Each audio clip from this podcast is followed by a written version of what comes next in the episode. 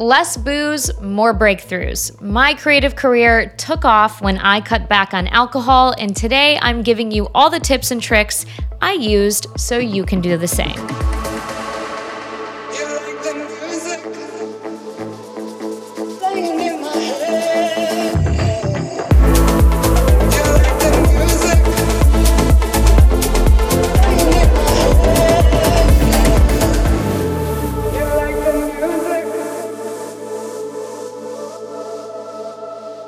Welcome to Elevated Frequencies, the show that gives you access to the next level of house and techno so you can explore an elevated lifestyle.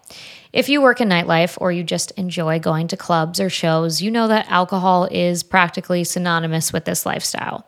Alcohol is a way for people to open up, especially introverted artists in a scene that can be so overwhelming. As an introvert myself, uh, with trauma that stems back from my high school days. Alcohol is like, it, it, was a way to mask how I really felt when I was out. It was kind of like my protective crutch, if you will. That is until last year when I took a little hiatus from drinking and my life changed for the better.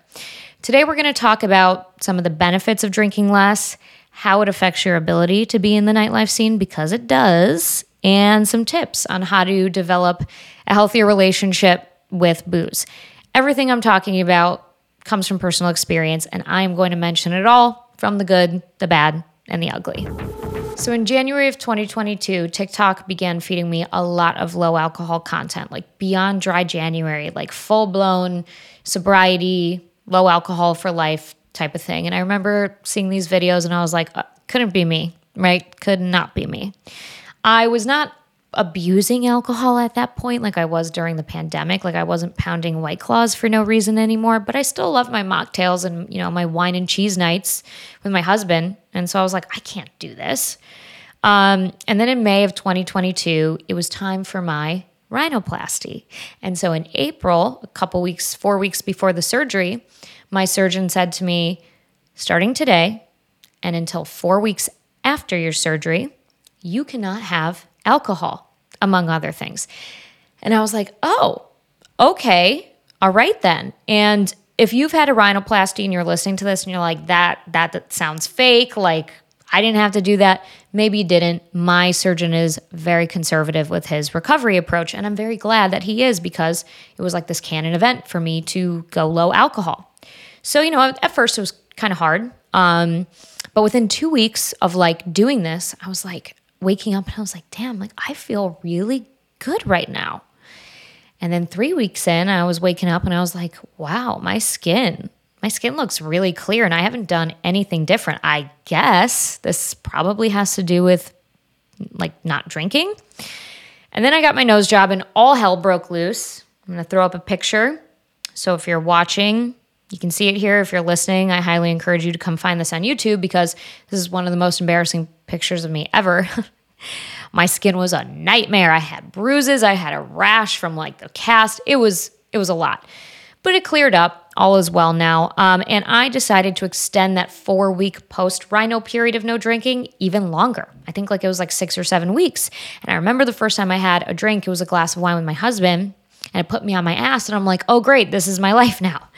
Um, but you know, I'm continuing to see these low alcohol and like mocktail companies pop up on TikTok, and I find one called Bonbuz, and I'm like, ooh, this looks fun. And Bonbuz is this awesome company. They formulate their different mocktail, like they have a, a couple different um, flavors in their line, and they formulate them with nootropics and green tea caffeine. And so I reached out and I was like, hey, here's my story and I would love to work together. Are you interested? And the founder, Faye, who's an angel and now a friend of mine, is like, Yes, absolutely, let's do it. So I started making videos for them. And I'm like, This is awesome. Like, I can actually in, like enjoy being in a social setting and have my own little drink and not have to worry about a hangover.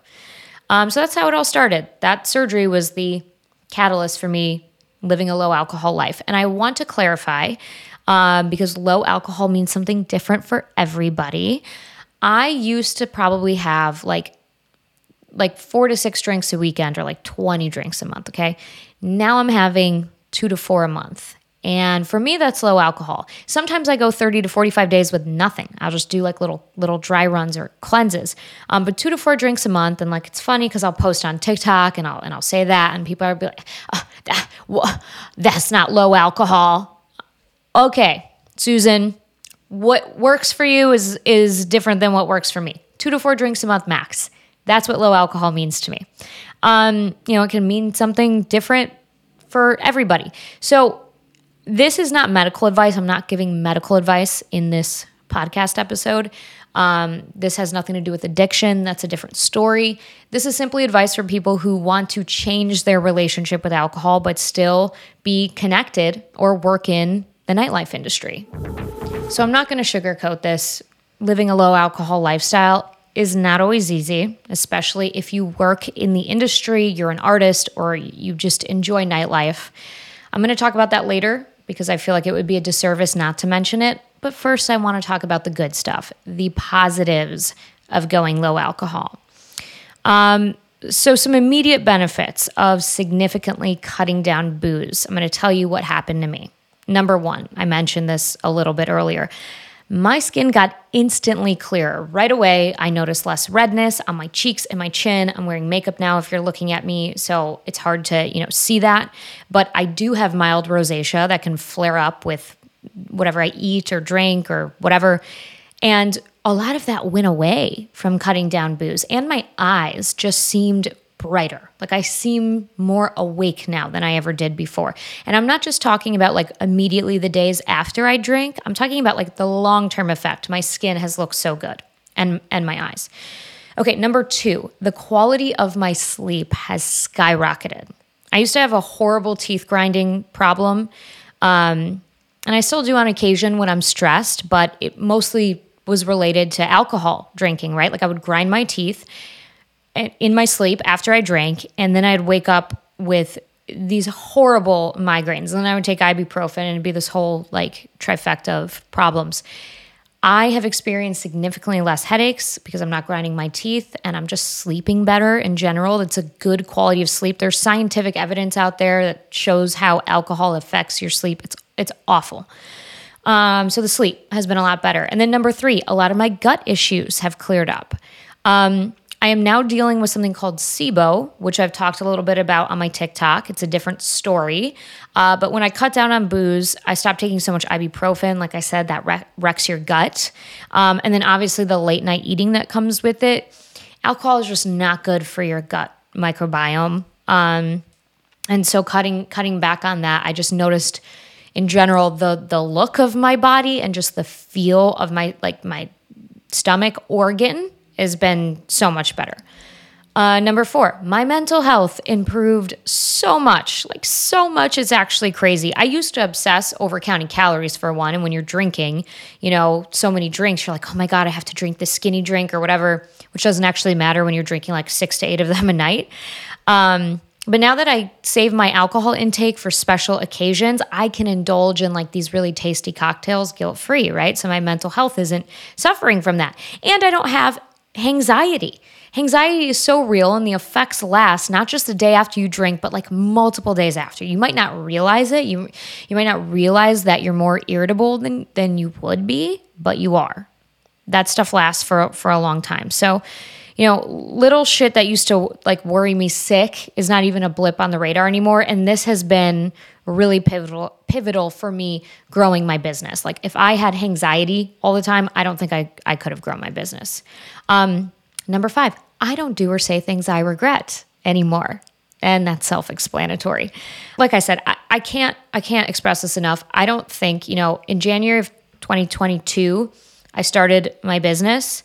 And in May, June is really when it started to ramp up. And I directly correlate that to drinking less. I feel like having a clear mind and not letting my judgment be clouded by nights out where I'm heavily drinking or anxiety, like that is how I've achieved business goals so much faster.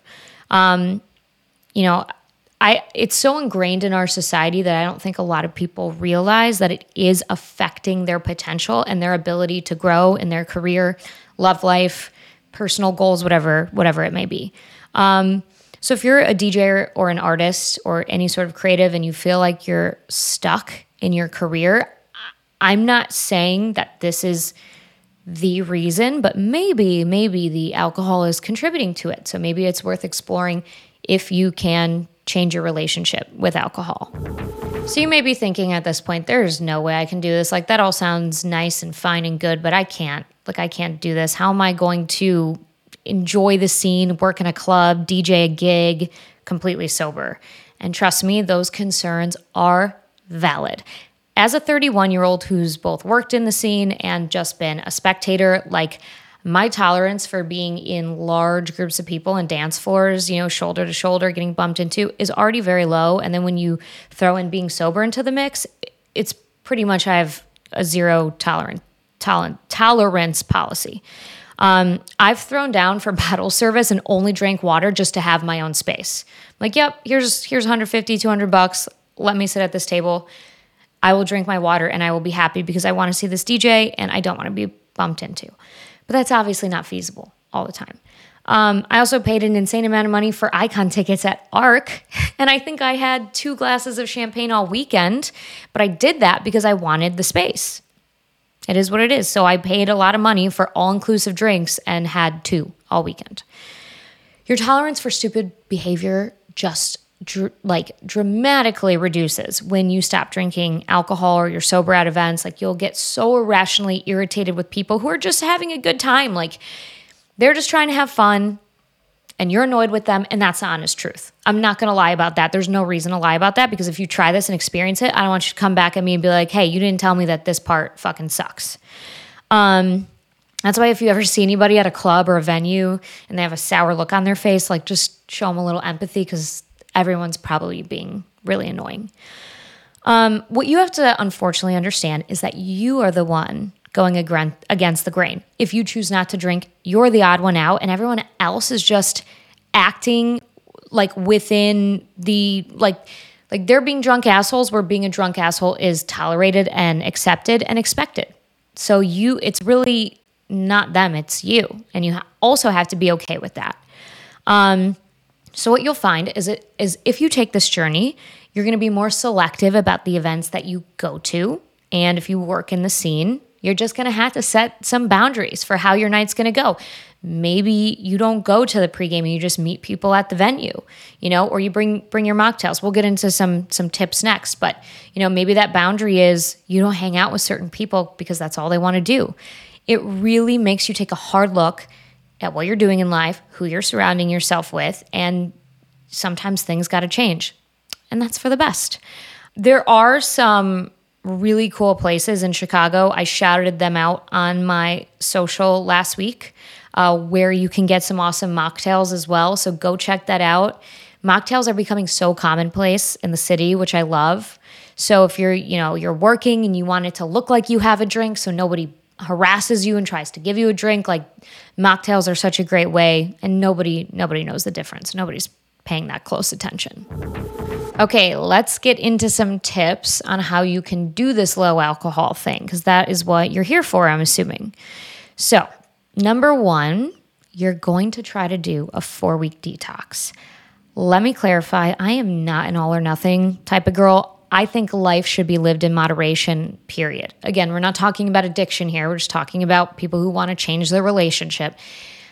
Moderation is key to any happy life. But if you can detox your body for four weeks uh, and then document those changes, like write down all the things you're experiencing, whether it's, you know, physical, mental, whatever, this is going to give you the motivation to go low alcohol long term. I promise you, you're you're going to see changes in 4 weeks. You just will like everybody does, scientifically proven. Okay. So keep a journal and take notes of those changes and really try to stick to that detox. Number two, you're going to find a mocktail brand that you like. I already talked about Bonbuz. Um, so they have two flavors there's an original and like a sweet heat flavor, which I love, especially for the holidays. Um, they just came out with these cutie little cans too.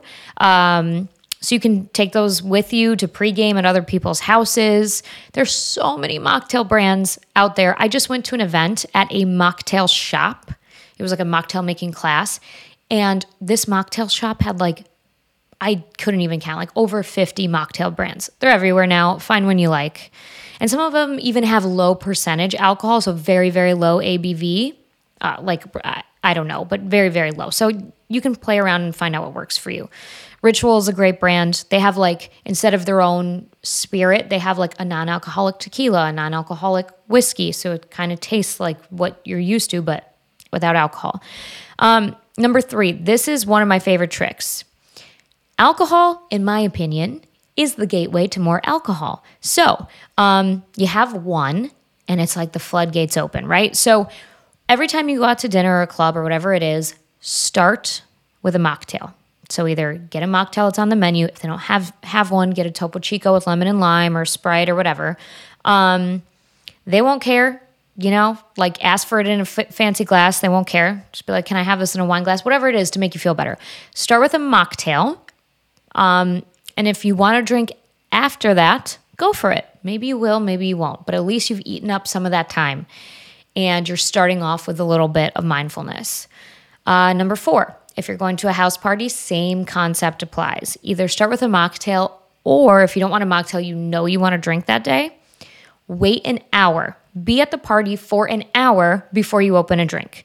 Because when you automatically reach for something because it's like what everyone else is doing, it's easy to get distracted and just kind of continue the night drinking, like always having something in your hand, especially when you're at a house party. That's kind of what everyone's doing.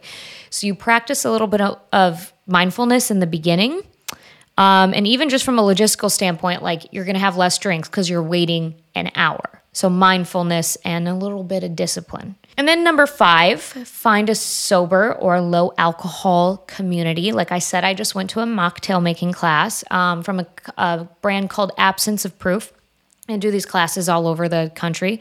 Super fun. Um, so yeah, having an accountability partner makes things so much easier. Sobriety in the scene is becoming very commonplace. A lot of artists are sober and are open about it. So I guarantee you can find somebody that you already know who's also trying to drink less. And if you're not, like I said, maybe it's time to change your circle and maybe it's it's time to find some new people to hang out with. So it's really important I mention I still have drinks from time to time. I've said that multiple times in this podcast. Um, I just really make sure that it's worth the investment, the time investment, the time I could potentially be stealing from myself the next day if I have, you know, a drink or two.